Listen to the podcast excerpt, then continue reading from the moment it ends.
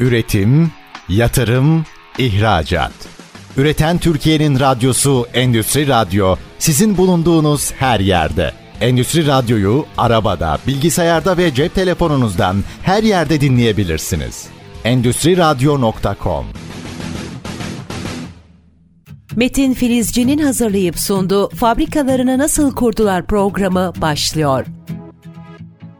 Herkese merhabalar. ST Endüstri Radyo'da bugün fabrikalarını nasıl kurdular programındayız. Ee, ben Metin Filizci ve bugünkü konuğum Yılmak Makina Satış Pazarlama Direktörü Sayın Furkan Civerek olacak. Furkan Bey öncelikle hoş geldiniz. Hoş bulduk Metin Bey. Davetimizi kırıp e, kırmayıp geldiğiniz için çok teşekkür ediyoruz. Bugünkü programımızda siz değerli dinleyicilerimize fabrikalarını nasıl kurdular bölümünde Yılmak Makina'dan Furkan Bey'e e, ile sohbetimiz olacak. Öncelikle kendinizi kısaca ve firmanızı çok kısaca bize tanıtabilir misiniz izleyicilerimize? Tabii Metin Bey şereftir. Benim adım Furkan Civelek, makine mühendisiyim. Yılmak Makine'nin satış ve pazarlama direktörüyüm. Yaklaşık 14 yıldır bu firmada hizmet vermekteyim. Firmamız 2000 yılında resmi kuruluşu olan şu anda 45 kişilik beyaz yaka, yaklaşık 150 kişilik mavi yaka kadrosu olan, Türkiye, Pakistan, Bangladeş, Hindistan gibi hazır giyim üretiminde önde olan ülkelerde pazar lideri konumunda e, olan bir firmadır. Üretim kapasitesi olarak ise sadece bir hazır giyim, sadece hazır giyim sektöründe hizmet eden endüstriyel çamaşır makineleri üreticileri arasında ise dünyada birinci sıradadır. Firmamız şu anda 15 bin metrekare kapalı alanda Çorlu'daki tesislerinde müşterilerimiz için makinelerini üretmeye devam etmektedir. Ee, çok güzel, çok teşekkürler. Şimdi Yılmak Makina'nın aslında birazcık da dinleyenlere kuruluş öyküsünden başlayarak belki firmanız e, nasıl kuruldu ve bugüne nasıl geldi? E, ilk kuruluştaki sancılar neydi? Bugüne kadar nasıl geldik? Bu bahsettiğiniz Çorlu'daki 15 bin metre kapalı alana e, gelirken ne süreçlerden geçtik, ne zorluklar yaşadık e, ve bu zorluklardan nasıl sıyrıldık, nasıl açtık ve bugünlere geldik. Bu konuda da belki kısaca Yılmak Makina'nın kuruluşundan bugüne kadarki bir serüvenini dinlemek isteriz. Aslında bakarsanız Yılmak Makina'nın kuruluşu Yılmak Makina'nın kuruluşundan yaklaşık 30 yıl önceye dayanıyor. Öyle mi? Çünkü Çok şirketimiz bir şirketler topluluğunun parçası. Topluluğumuzun ismi Yıltex topluluğu. Yıltek bu e, topluluk 1968'den beri çamaşırhane ve tekstil işindedir. İlk kuruluş aşama, aşamamızda firmamız Gazi Osman Paşa Bereç'teydi ve burada çevresindeki otellere, İstanbul'daki otellere ve iş yerlerine temizlik hizmeti sağlamaktaydı. Yani onların çamaşırlarını, çarşaflarını, yorganlarını, yastık kılıflarını alır, yıkar, geri teslim ederdi.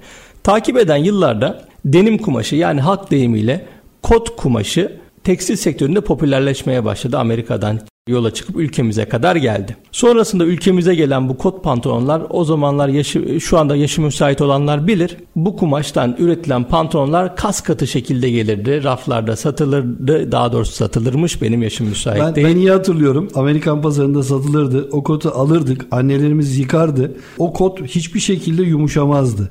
Kas katı olurdu ve biz onları giyerken de böyle kas katı giyerdik ama bir kot giyme hevesimiz olduğu için de ona katlanırdık. Aynen öyle. Dediğiniz gibi 3-4 kez ev yıkamasından sonra anca insanın içinde rahat edebileceği bir hale gelirdi. E şimdi bu pantolonlar bu şekilde popüler, popülerleşince sektörde bu şekilde bir açık oluştu. Bizim de çamaşırhanemiz vardı. Ne yapmaya başladık? Bu pantolonları satış öncesi ithal edilen pantolonlar o zaman burada üretim de yok. İthal edilen pantolonları satış öncesi yıkamaya başladık. Biz Türkiye'nin ilk kot pantolonunu endüstriyel olarak yıkayan e, yıkamahanenin devamıyız. Yani bu fir- firmamız bu alanda öncü oldu. Kot yıkamada ve sonrasında parça boyamada Türkiye'de öncü oldu. Birçok isim yetiştirdi. Birçok firmanın kuruluşuna destek oldu. Şu anda alışveriş merkezlerinde, caddelerde mağazaları olan birçok yerli yabancı ünlü markanın kurulum aşamasında e, hizmet sağlayıcısı oldu. Sonrasında Gazi Osman Paşa'da olan bu fabrikamızı şu andaki şirket merkezi binası olarak kullandığımız İstanbul Basın Ekspres Merkezi'ndeki e, caddesindeki yerimize taşıdık. Tabi devam eden yıllarda bizim üretim kapasitemiz arttı. Pantolon olarak yıkama kapasitemiz arttı günlük 30 bin, 40 bin, 50 bin adetlere çıktı ve biz fabrikamızı Çorlu bölgesine taşımaya karar verdik. 90'lı yılların başlarında, ortalarında.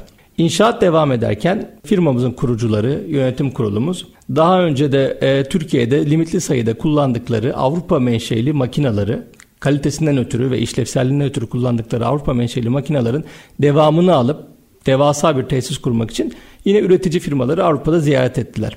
Ama bu Avrupa'daki firma bizim onlardan başka yani kalite anlayışımıza uyan onlardan başka dünyada üretici olmadığını bildiği için bize yaklaşımı biraz farklı oldu. Yani adet artınca fiyatın bir miktar düşmesini beklerken yatırımcı tarafı olarak biz adet arttıkça fiyatımız fiyatı da arttı ürünün. E bu tabii bizim tarafta çok olumlu karşılanmadı. Nasılsa bize gelecekler. E tabii çünkü ülke dünyada başka üretici yok. Üreticiler var ama bizim beklentimizi karşılayacak ürünü üreten üretici yok. Bir firma var dünyada biz de onun kapısında bekliyoruz.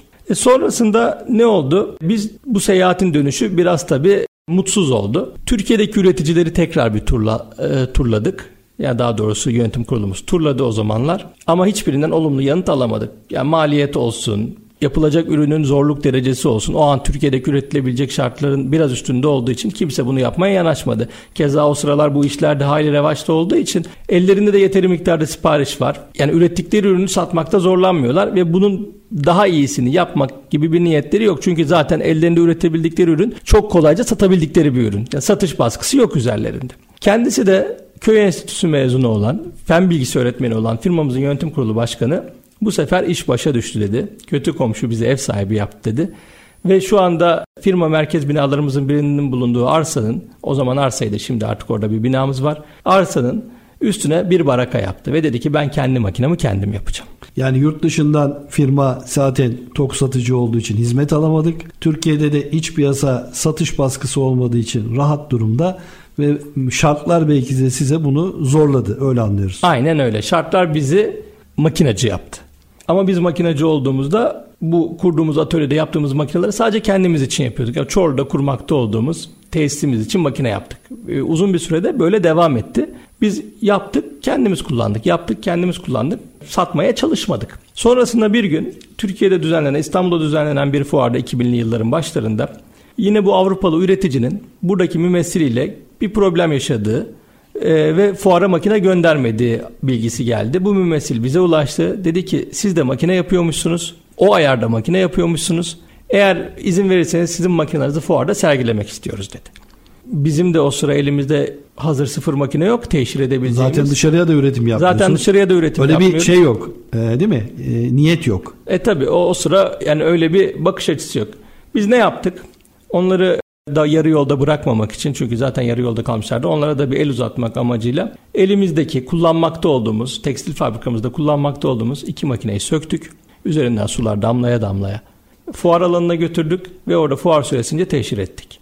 Bu ciddi bir bilinirlik yarattı sektörde. Çünkü insanlar zaten firmamızı biliyor. Bize çok aşinalar. Yani fir piyasada çalışan çoğu insan zaten bizden yetişip farklı firmalar kurmuş veya farklı firmalarda işe başlamış. E, bu ciddi bir teveccüh yarattı. Bu teveccüh sonucu biz Türkiye'de fabrikalar kurmaya başladık. Yani fabrika kuran bir fabrika sahibi olduk bir anda. Evet yani programa ismini verdiğimiz şey aslında. Aynen Fabrikalarını öyle. nasıl kurdulardan e, siz yavaş yavaş artık fabrika kurmaya doğru geçtiniz. Aynen öyle. Bu kaçlı yıllarda? 2000'li yılların ortaları. Evet yani 20-22 yıl önceden bahsediyoruz herhalde. Aynen öyle yani 20 yıl, 18-19 yıl önceden bahsediyoruz. Sonrasında e, bizi asıl büyüten ise Türkiye'nin 2000'li yılların ortalarında yaşadığı ekonomik darboğazlar oldu. Bu darboğazlar bizi ihracata yöneltti. İhracatta yönelince tabi bir yerde durursanız orası kadar büyük olursunuz ama açılırsanız ufkunuz açıldığınız evet. yer kadar genişler. O zamana kadar Türkiye yetiyordu size. Tabii Türkiye yetiyordu evet. bize. Evet, ama Türkiye'deki pazar daralınca biz bir çıkış yolu aradık ve ihracatta bulduk bu çıkış yolunu. Öncelikle Güney Amerika ve Asya ziyaretlerimiz oldu. Asya ziyaretlerimiz sonucunda Pakistan, Bangladeş, Hindistan bölgesinin bu iş için gerçekten çok iyi bir pazar olduğunu gördük ve keza hala öyle. Hala bir numaralı pazar Bangladeş, Pakistan ve Hindistan üçlüsüdür bu sektörde. Mesela onu merak eden izleyicilerimiz olabilir. Özel bir sebebi var mı o bölge olmasının? Ben tekstilden anlamayan biri olarak bunu Tekstil sorayım. üretiminde iş gücü çok yoğundur. Özellikle bizim tarafımızda değil ama konfeksiyon tarafında otomasyon seçenekleri daha düşük olduğu için her dikiş makinesinin önünde bir tane operatörü gerekir. Yani her pantolonun dikilebilmesi için her vardiyada minimum bir operatör gerekir. Emek yoğun bir sektör. Emek yoğun bir sektördür konfeksiyon tarafı. Yıkamadan ziyade biz işin yıkama tarafındayız. E tabi konfeksiyonsuz da yıkama olmayacağı için yıkamanın olduğu yerlerde daha çok konfeksiyon olabilecek ülkeler. Konfeksiyon olabilecek ülkeler de genelde asgari ücretin düşük olduğu ülkelerdir. Evet. Bir miktar yani gelişmekte olan az gelişmiş ülkeler. O yüzden bu pazarlar bizim için daha yoğun. Sonrasında biz 2004 yılında Bangladeş'e ilk satışımızı yaptık. Şu anda Bangladeş'te 4000'e yakın makinamız var. Bangladeş'in pazar lideriyiz, Pakistan'ın pazar lideriyiz, Hindistan'ın pazar lideriyiz. Bu gibi bu sektörde gerçekten kilit ülke konumundaki çoğu ülkede biz pazar lideri konumundayız. İhracat yaptığımız ülke sayısı 40'ı aştı. Aylık üretimimiz yaklaşık 100 makineye dayandı. Yani yılda bu 1000 ila 1200 makine arasında bir rakam demektir. Bu çok ciddi bir üretim kapasitesidir. 1000 ila 1200 makine dediğimizde yani sadece bizim ürettiğimiz makinalarla günde yaklaşık 1 milyon adet e, bizim bir yılda ürettiğimiz makinelerle günde 1 milyon adet tekstil ürünü yıkanıp mağazada satışa hazır hale getirilebiliyor. Vah, muhteşem bir şey. Yani aşağı yukarı bir 35 yıllık 40 yıllık bir serüvenden bahsediyorsunuz. Ee, ilk kuruluşundan itibaren özellikle son 20 yılı çok daha böyle e, ihracat da işin içine girince Türkiye pazarından sonra yurt dışına açılma ve gelinen noktada bir 15 yıl içerisinde 40 ülkeye ihracat yapan bir noktaya gelinmiş. E, tebrik ediyoruz. Çok güzel bir gelişme. Teşekkür ederim Metin Bey. Şöyle söyleyeyim. Biz bugün Amerika ve Çin gibi dünyanın teknoloji ve üretim kabiliyeti en yüksek ülkelerine bile makinelerimizi ihraç ediyoruz. Yani Çin'de onlarca, yüzlerce bu sektörde üretici olmasına rağmen benim dün bile fabrikamdan konteynerler Çin'e gitmek üzere yola çıktı. Buradan Çin'e ihracat. Aynen öyle. Evet, yani bunu duymak e, Türk ekonomisi ve e, Türk e, üreticisi açısından gerçekten çok güzel bir şey. Çünkü yıllarca e, biz her sektörde Çin ürünlerini kullanmaya başladık. E, hala da günümüzde değişik sektörlerde kullanıyoruz. Ama bu benim kulağıma çok hoş geldi. Yani buradan Çin'e ihracat yapabilmek hani gerçekten tereciye tere satmak gibi bir şey oluyor. Ürününüz doğruysa, çağı yakalıyorsanız gerçekten imkansız yok. Biz ürünümüzün doğruluğuyla yola çıktık. Çağı yakalamasıyla doğru çıktı, yola çıktık. Günümüzün gereksinimleri olan sürdürülebilirlik ilkesiyle üretim yaptığımız için sadece makinalarımızı sürdürülebilir şekilde üretmiyoruz. Makinalarımız da gittikleri yerlerde sürdürülebilir üretime katkı sağladıkları için her yerde çok şükür teveccüh görüyorlar alıcıları tarafından. Valla çok çok nasıl diyeyim gurur duydum diyebilirim Türk ekonomisi adına yaptıklarınızdan dolayı. Şimdi birazdan ara vereceğiz. O araya girmeden önce aslında ben sorumu da e, hatırlatmış olayım. Yurt içinde ve yurt dışında bahsettiniz az önce. Kuruluşunuzdan beri çok ciddi işler yaptınız. İlk başlangıçta zorunluluktan dolayı üretime girdiniz. Bu zorunluluktan üretim daha sonra sizi e, yurt içinde satışa ve yurt içinde satışın da bahsettiğiniz ekonomik kriz nedeniyle pazarın daralması sebebiyle yurt dışına itti. Şu anda da bahsettiğiniz üzere 40'ı aşkın ülkede ürünleriniz e, bizleri temsil ediyor. E, burada bu pazarlara girerken çok zorluklar yaşadığınızı tahmin edebiliyoruz. E, bilinmeyen pazarlar. Burada yaşadığımız zorluklar nelerdi? Bu zorlukları e, süreç içerisinde ülke bazlı da olabilir. Nasıl çözmeye çalıştık?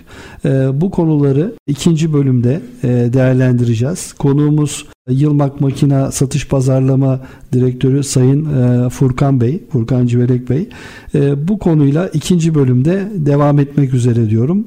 Kısa bir es veriyorum. Üretim, yatırım, ihracat.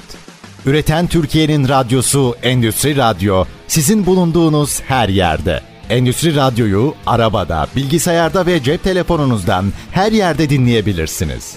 Endüstri Radyo.com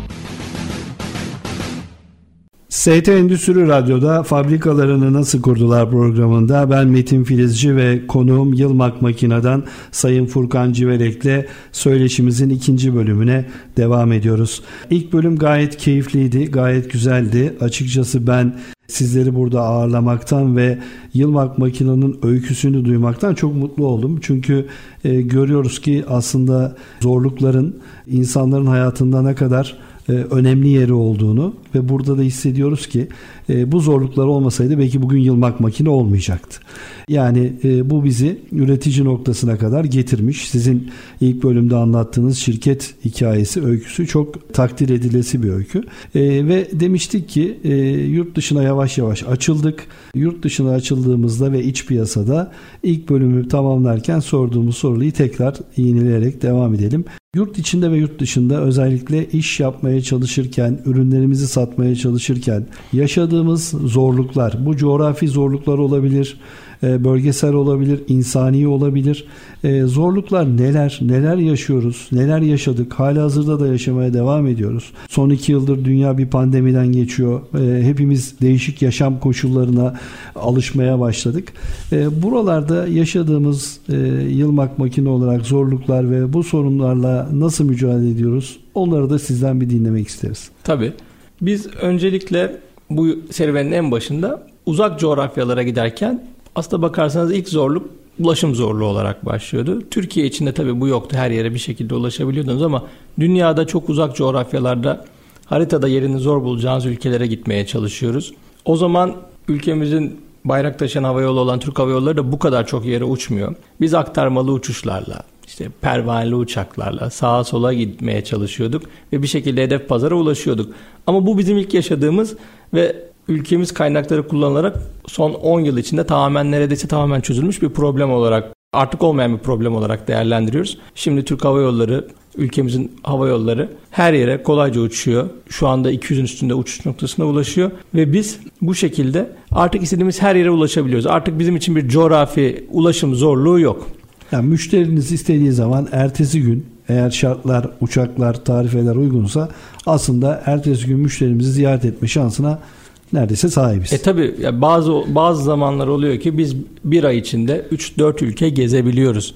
Yani istediğimiz her yere dediğiniz gibi tarifeler uygunsa coğrafi engeller artık bizim için bir engel değil. En uzun mesafe Brezilya'dan çağırsalar bile bu akşamki uçakta yer varsa yarın akşam toplantı masasında olabiliyorsunuz. Artık coğrafi uzaklıklar bizim için problem değil. Sonrasında bizim yaşadığımız en büyük problemlerden biri gittiğimiz Yurt dışı bağlantılı müşterilerde en, en büyük yaşadığımız problem Türkiye imajını anlatabilmekti. Çünkü insanlar bizi tanımıyordu. Bu bahsettiğim olay 15 sene öncesi. İnsanlar bizi tanımıyordu. Kalite, kalite anlayışımızı bilmiyordu. Ve daha çok Avrupalı ve Amerikalı markalara meyilliydiler. Bu mail için onları suçlayamam. Çünkü herhangi bir reklam çalışmamız, ülkemizin PR'ı o zaman düzgün yapılmamıştı. Sonrasında biz her gittiğimiz ülkede yaklaşık bir yılımızı ülkemizin PR'ını yaparak geçirdik. Yani kalite anlayışımızı, tekniğimizi, teknolojimizi, mühendisliğimizi anlatmaya çalıştık. Ne zaman ki o ülkede birinci makineyi sattık, gerisi tereyağından kıl çeker gibi, çorap söküğü gibi geldi. Hiç zorlanmadık. Ama işte o birinci makineyi satmak bizi bir hayli uğraştırdı. Ben hatırlıyorum Pakistan'a ilk makinamızı satmak iki yılımızı almıştı. Şu anda Pakistan'da 2000 tane makinamız var. Evet, zorlu bir süreç. Ben de e, siz e, anlattıkça canlandırıyorum gözümde. Ürünü satmaktan önce bir kere bir imaj yaratmak gerekiyor. Tabii. Yani çünkü sizi tanımıyorlar. Hani belki Aynen coğrafyada öyle. gösteremeyecek e, yerlere gidiyorsunuz. Bırakın sizin ürünün kalitesini yani ülkeniz neresi onu bilmeyen insanlara hele ki daha önce yabancı markaları almış ve kullanmışsa ki muhtemelen e, siz o tabloyla karşılaşıyordunuz. Tabii. Gittiğiniz yerlerde bahsettiğiniz Avrupa ve Amerika malı kullan, ürün kullanıyor. E, siz ona bir şekilde ürününüzü anlatmanız lazım. Gerçekten inanılması zor bir süreç. Bahsettiğiniz o bir yıllar, iki yıllar tamamen e, müşteriye varlığınızı bizim de o kalitede ürün yapabileceğimizi ikna etmekle geçiyor. Aynen öyle. Evet. İkna süreci bazen en zor süreç oluyor. O zamanlar İnsanlar bu kadar seyahat etmeyi de sevmiyordu. Davet ediyorsunuz gelin bakın bizi de görün.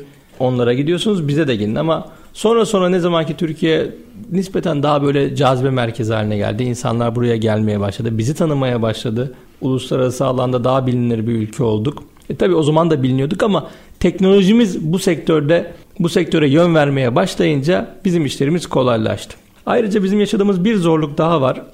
Bu yurt içi ve yurt dışı satışlarda bizim ürünlerimiz yani yıl, Yılmak makinenin ürünleri piyasadaki A sınıfı ürün diyebileceğimiz ürünler. Yani sektöre yön veren piyasada A sınıfı ve fiyat olarak belli bir seviyeye oturmuş ürünler. Şimdi böyle ürün satarken insanlara bir gelecek projeksiyonu sunmanız lazım. Bu gelecek projeksiyonunu sunduğunuzda insanların bunu anlayabilmesi lazım. E karşınızda eğitimli kadroların olması lazım. Bizim bunu yurt dışında bulmamız birkaç yılımızı aldı. Orada da çünkü insanlar mühendislik fakültelerinden mezun olduğu ülkemiz gibi orada da insanlar işin ehli olan insanlar, liyakatli insanlar bu teknik kadroların karar verici koltuklarına oturdukları zaman bizim işlerimiz daha da kolaylaştı. Bu zorluğu da yani karşımızdakine derdimizi anlatma zorluğunu da bu şekilde aştık. Teknik konuşamıyorduk diyorsunuz aslında. Tabii teknik Anladığım konuşamıyorduk. oydu. Evet iş dönüyordu dolaşıyordu belki fiyata geliyordu. Aynen öyle. İş dönüyordu dolaşıyordu. Fiyata geliyordu. Kim ucuzsa o satıyordu. Ama ne zaman ki artık insanlar teknik konuşabilmeye başladı bizimle. Yani mühendislik dilini bizimle konuşabilmeye başladı. Biz o zaman işlerimiz işlerimizi daha da kolaylaştırabildik kendi açımızdan. Çünkü ürünümüzü anlattığımızda, ekonomik faydasını anlattığımızda, kullanım ömrünü anlattığımızda artık karşımızdaki insan bizi herkesle aynı kefeye koymamaya başladı. Yani elma ile elmayı, armutla armutu karşılaştırmaya başladı. Bu bizim açımızdan yaşadığımız ve çözülmüş ayrı bir zorluktu. İkinci bir zorluksa ülkemizde eskiden bilirsiniz yani bu alacak verecek meseleleri büyük meselelerdi ama zamanla ülkemizde gelişen bankacılık sistemi, devlet teşvikleri alıcıdan alıcı tarafını da çok rahatlattı. Bizi tedarikçi olarak e, çok rahatlattı. Nasıl oldu? İşte leasing müessesesi gayet oturdu ülkemizde. Artık alıcılar finans tarafını bankayla çözüp tedarikçisini zor duruma sokmadan ödemesini yapıp tedarikçiyi finansal sıkıntısından kurtarabiliyor. Yani tedarikçi üreticiyi fonlamak zorunda kalmıyor artık Evet, çoğunlukla çünkü, e, ülkemizde. Çok büyük bir problemdi o ülkemizde. Bu e, yavaş yavaş dediğiniz gibi aşılıyor artık. Eskiden çünkü senetle, çekle, çok uzun vadelerle müşterilerden talepler geliyordu. E siz banka değilsiniz ki bunu nasıl finanse E edesiniz? tabii herkesin bir finans gücünün bir sınırı Evet. var. Ama şimdi ülkemizde çok şükür bu problemler aşıldı. Aslında bakarsanız ülkemizde yani yaşadığınız zorluklar diyorsunuz ya her biri teker teker aşılıyor. Yurt dışında da bu yine aşılmaya başlandı. Artık uluslararası bankalar yurt dışında da burada imdadımıza yetişiyor. Akreditif üzerinden iş yapıyoruz. Orada da finansal riskimizi bir şekilde birine satabiliyoruz. Ve bu da insana cesaret veriyor. Ticaret yapabilme cesareti, ARGE yapabilme cesareti yapıyor. Çünkü biliyorsunuz ki bir kazaya yolda bir yol kazasına uğramayacaksınız. Evet. Öbür türlü kafanızda hep bir endişe var. Ben bu ürünü satacağım. Acaba parasını alabilecek miyim? E tabii. Kafanız onunla meşgul olduğu zaman bu sefer yapmanız gereken asli işlere işte üretimin kalitesini arttırmak gibi az önce anlattığınız ARGE gibi konulara insan fokus olamıyor. O da ciddi bir sorun. Yurt dışında da şu anda anladığım kadarıyla bir e, sıkıntı ödeme ile ilgili yaşanmıyor. Evet şu anda yani makine ihracatçısı yurt dışında eğer çok riskli bir durumda kendini bırakmadıysa bir zorluk yaşamaması gerektiğini düşünüyorum. Bunun haricinde biliyorsunuz son iki yılda yaşadığımız, üç yılda yaşadığımız bir salgın var. Covid-19 tabii bütün endüstrileri olduğu gibi bizimkini de etkiledi. Bizimkini etkiledi ama sonrasında çok şükür pazarlar tekrar açıldı, mağazalar açıldı. Mağazalar açılınca bizim müşterilerimizin işleri oldu. Onlar sipariş aldı mark dünyadaki ünlü markalardan. E, onların işleri açılınca bağlantılı olarak tabii bizim de e, işlerimiz açıldı. Çok şükür 2019 seviyelerine geri geldik. Hatta biraz da önüne geçtik diyebilirim. O biriken işlerinde siparişleri gelmeye başladı. Aynen aslında. öyle. Yani o, Aynen e, öyle. hepimizin- Ertelenen yatırımlar yapılmaya Aynen. başladı. Her sektörde hemen hemen her, her sektör bu sıkıntıyı e, dünya genelinde yaşadı. E, müşteriye gidemiyorsunuz. Müşteri gelemiyor. Müşterinizin müşterisine mal satma imkanı azalıyor. Özellikle sizin gibi hazır giyime hitap eden e, sektörde e, insanlar mağazalara gidemedi, ürün alamadılar E, ve bunlar dediğiniz gibi bir süre durdu. Ama olumlu yanı da şu oldu: biriken siparişler üst üste gelmeye başladı. Aynen öyle. Aynen öyle. Şu an sektör gayet iyi durumda. İnsanlar tekrar ihtiyaçlarını tedarik edebilmeye başladı. Bu hepimiz için iyiye gidiyor demektir. Yani çünkü bu bir çevrim. Bir yeri durduğunda, bu çarkın bir dişisi durduğunda hepsi bağlantılı olarak duruyor. Dönmeye başladığında hepimiz bağlantılı olarak harekete geçiyoruz ve işlerimizi olabildiğince iyi hale getirmeye çalışıyoruz. Peki şimdi benim bir şeyim de demin açıklama yaparken dikkatimi çekti. Kafamız rahat olunca bu sefer kendimizi ürün geliştirmeye verdik dediniz. Sektör sizin sektörünüzde diğer sektörler gibi çok yoğun. Rekabetin çok yoğun olduğu bir sektördesiniz. Yanılmıyorum değil mi? Tabii. Yani Türk rakiplerimiz de var, yerli yabancı rakiplerimiz de var. E, sonuçta da e, ürettiğimiz ürünü satmak istediğimiz bir müşteri var. Biz Yılmak olarak sizden duymak istersen bu yoğun rekabet ortamında sektördeki rakiplerinizin önüne geçmek için yaptığımız bazı yenilikler, bazı değişiklikler var mı? Biz şunu yaparak bir adım öne geçiyoruz ve bu da bize bir avantaj sağlıyor dediğiniz noktalar var mı? Şimdi aslına bakarsanız firmamız sektördeki rakiplerine nazaran biraz şanslı bu bağlamda. Neden diyecek olursanız biz ürettiğimiz ürünlerin sadece satıcısı değiliz. Biz ürettiğimiz ürünlerin aynı zamanda bir tekstil firması olduğumuz için kullanıcısıyız da. Yani hiçbir zaman kullanmadığımız bir ürünü satmadık. Yani şunu mu e, anlıyorum? Önce bizim fabrikada denedik, sonra müşterimize sattık gibi mi oluyor aslında bir nevi? Aynen öyle. Şimdi bunun iki faydası var. Bir test imkanı buluyorsunuz. Yani hakkıyla bunu 6 ay, 1 sene test edip sonra piyasaya sunuyorsunuz. Asıl önemli faydası, önden gelen faydası talebe yönelik iş yapabiliyorsunuz. Şimdi bizim firmamız 54 yıldır tekstil sektörüne hizmet veren bir firma. 54 yıllık bir deneyim var ve bir iş hakimiyeti var. Ne zaman ki bize kendi firmamızdan bir talep geldiğinde veya iyileştirme isteği geldiğinde biz bunu ürünü de ürün haline getiriyoruz. Ve bu ürün artık sadece bizim firmamız için değil bütün dünya için bir ürün haline geliyor. Bizim farkımız bu. Yani biz Nasrettin Hoca'nın bir fıkrası var. Damdan düşmüş. Hoca demişler sana bir hekim çağıralım. Bana demiş hemen damdan düşen birini çağır. Evet. Damdan düşenin halinden damdan düşen anlar.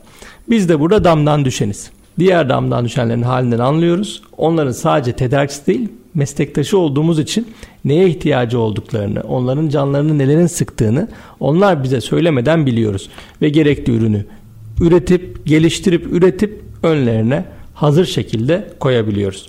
Yine ayrıca firmamız 2019 yılı Ocak ayından beri Sanayi ve Teknoloji Bakanlığı kontrolünde bir ARGE merkezine sahip. Burada mühendis istihdamlarımız var. Bu arkadaşlarımız her yıl belli sayıda ARGE projesi üretmek zorundalar. Ürettikleri projelerin ürüne dönüşmesi bizim için ekonomik fayda getiriyor. Onun haricinde biz firma olarak ne yapıyoruz?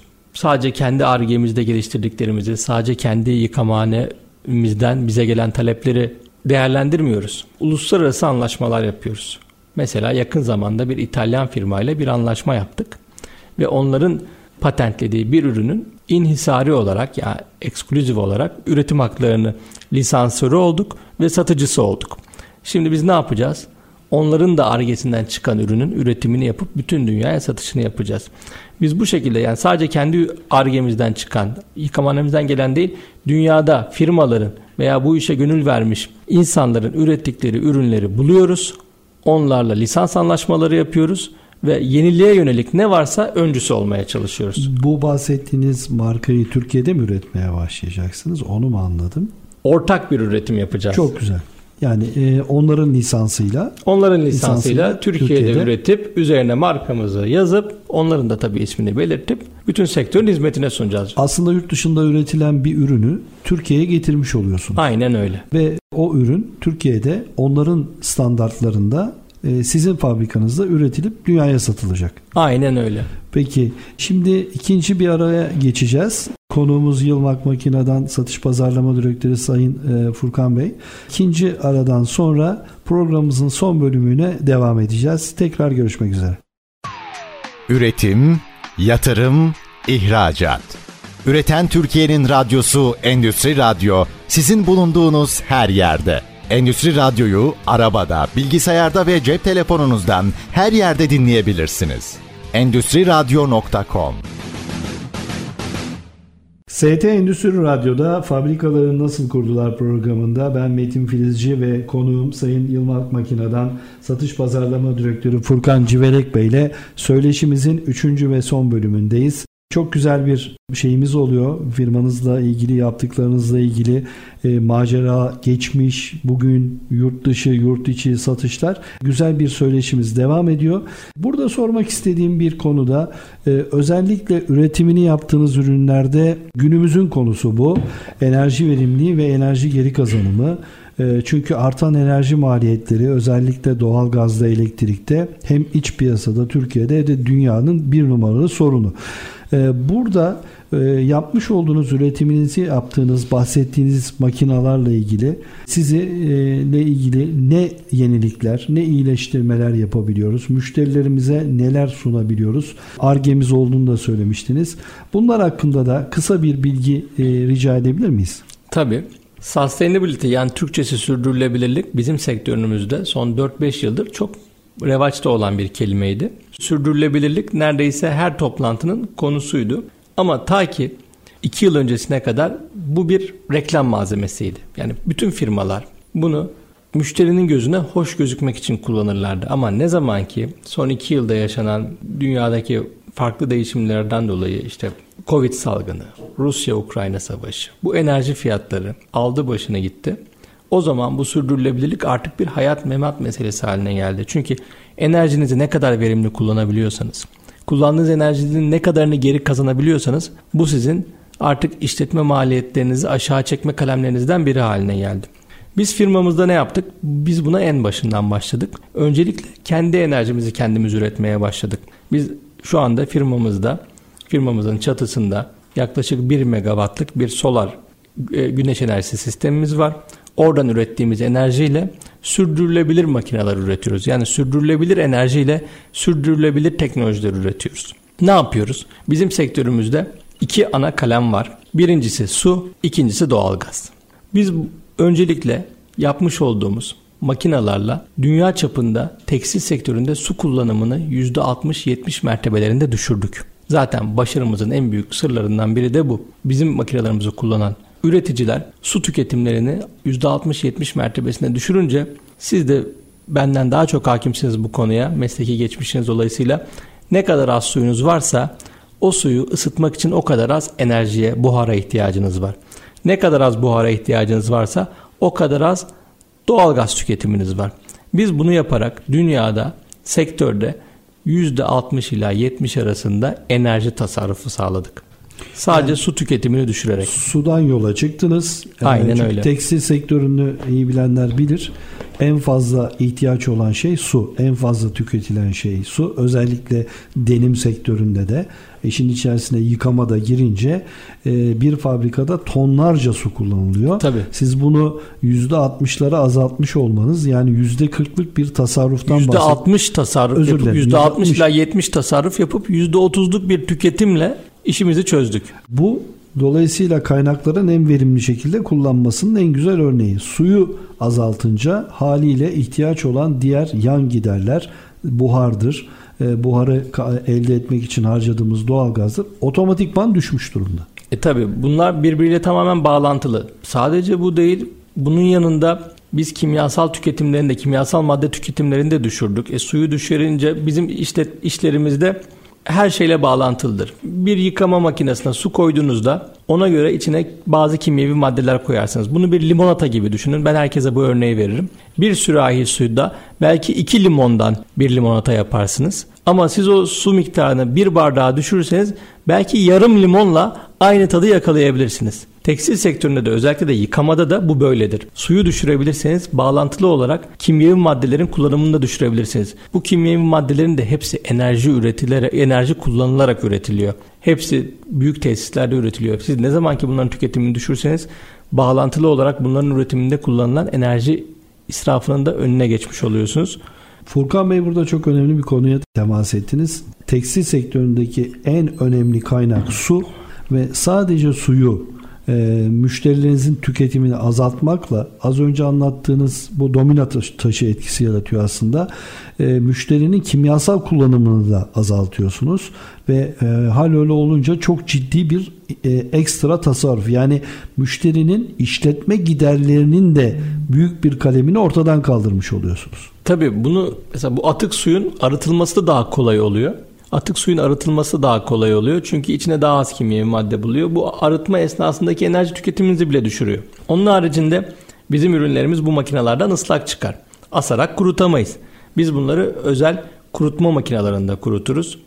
Evdeki kurutma makinenizi düşünün. 10 kilo kurutuyor maksimum. Bizim makinelerimiz bir seferde 300 kiloyu kurutuyor ve kurutmada ana enerji kaynaklarımızdan biri buhar. Sanayi tipi olduğu için Sanayi tabii tipi 300 olduğu kilo. için buhar. Evet. Tabii. Biz burada ne yaptık? 3 yıl önce bir ürün piyasaya sunduk ve ARGE merkezimizde tasarlanan bir enerji geri dönüşüm cihazı sayesinde dışı sıcak havayı dışarı atmaktansa tekrar tekrar filtre edip içindeki elyaflardan ve tozlardan arındırıp eşanjörümüze geri bastık. Böylece ürünün giriş sıcaklığını yükseltti havanın giriş sıcaklığını yükselttiğimiz için serpantinimizin ihtiyacı olan enerji miktarı düştü. Aslında bir ön ısıtma yaptınız. Tabii ön ısıtma yaptık. Yani delta T'yi düşürdük. Evet. Ön ısıtma yapınca normalde her seferinde dışarıdan taze hava çeken makine yani 30 dereceden havayı 90 dereceye 100 dereceye çıkartmaya çalışan makine artık havayı 70 dereceden 90 veya 100 dereceye çıkartmaya başladı. E böylece aradaki ısı farkı, sıcaklık farkı azalınca ihtiyacı olan ısı enerjisi miktarı da düştü ve böylece buhardan da %50 ile 60 mertebelerinde tasarruf ettik. Bana şunu söyleyen müşterilerimiz var.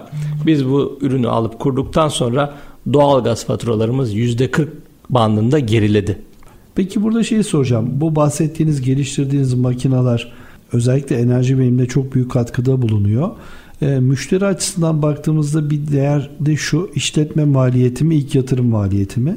Burada e, bu kazancı sağlarken piyasadaki diğer makinalara göre çok büyük bir fiyat farkı müşteriye yansıdı mı yoksa bu e, kabul edilebilir son derece mantıklı bir rakam mı oldu? Mutlaka bu kabul edilebilir bir mantıklı bir rakam oldu. Ama şimdi işi biraz da soğuk demircilikten teknolojiye, fayda satmaya çevirmeye çalışıyoruz. Çünkü herkes eline kaynak makinesi alıp bir kesme taşı alıp bir şeyleri birbirine monte edebilir. Ama önemli olan burada yaptığınız ürünün kullanıcısına ne kadar fayda getirdiği. Evet çok güzel. Bu iki konu bence bugünkü söyleşimizdeki enerji verimliliği e, ve enerji geri kazanımı ki günümüzün en büyük sorunlarından bir tanesi. E, ben sizin sektörde e, geliştirilen bu makinalarla bu sorunların büyük oranda üstesinden gelindiğini anlıyorum. Hem su tasarrufu hem de bir ön ısıtmayla buhar tüketiminin azaltılması çok değerli konular. Peki bir şeyde şunu soracağım uzun yıllara dayanan bir geçmişi olan firma olarak çok da güzel şeyler anlattınız. E, bu süreçte şeyler vardır. İnsanların hayatlarında e, iyi kiler, keşkeler vardır. Firmanız olarak da iyi ki şunu yapmışız ya da iyi ki yapmamışız ya da keşke şunu yapsaydık ya da yapmasaydık dediğiniz böyle ana başlıkları olan şeyler var mı? Biz her zaman yenilikçi olmaya çalıştık. Arge'ye çok ciddi yatırımlar yaptık. Hatta pandemiden sonra bile Türkiye'de bütün sektörler arasında yapılan bir sıralamada Arge'ye en çok yatırım yapan, Türkiye'de Arge'ye en çok yatırım yapan ilk 250 firmadan biriydik. Bizim iyi kimiz, iyi ki en başından yola doğru çıkmışız, farklı olmaya çalışmışız. İyi ki Arge'ye yatırım yapmışız, yenilikçi teknolojiler üretmeye çalışmışız. İyi ki odağımız hep daha iyisini yapabilmek olmuş. Keşke Arge'ye daha fazla yatırım yapabilsek. Evet yani yaptıklarımızı çok daha fazlasını yapabilsek kısmı, kısmı sizin keşkeniz oldu. Aynen öyle. Evet. Çok güzel. Peki bir de şeyi e, öğrenmek isterim. Buraya kadar firmanızı getirdiniz, büyüttünüz. Gördüğüm kadarıyla bir nasıl diyelim mecburiyetten üretime girmiş bir firma. Yurt dışından zamanında ortaklığı e, kabul etmeyen bir yapı, iç piyasada üretici bulamamış bir firma derken kendi üretim tesisi için makine yaparken şu anda dünyanın 40 ülkesine makine satar bir hale gelmiş durumdasınız. Burada baktığımız zaman kısa e, demeyeyim de orta ve uzun vadede firmanızı ileriye dönük nerelerde görmek istiyorsunuz? E, bugün itibarıyla firmanız hayallerine ulaştı mı ya da hayalleri nedir? Biz yine dediğim gibi olay hep araştırma geliştirmeye bağlanıyor. Biz sürekli yeni projeler üretiyoruz. Geçtiğimiz ay İstanbul'da olan ITM tekstil makineleri fuarında da ön lansmanını yaptığımız yeni ürünlerimiz var. Bunları kısmet olursa 2023 yılında piyasaya sunacağız. Bunları piyasaya sunduktan sonra firmamızın dünyadaki pazar payını şu andaki seviyesinin çok üstüne çıkarmayı planlıyoruz. Pazar payımız gayet iyi.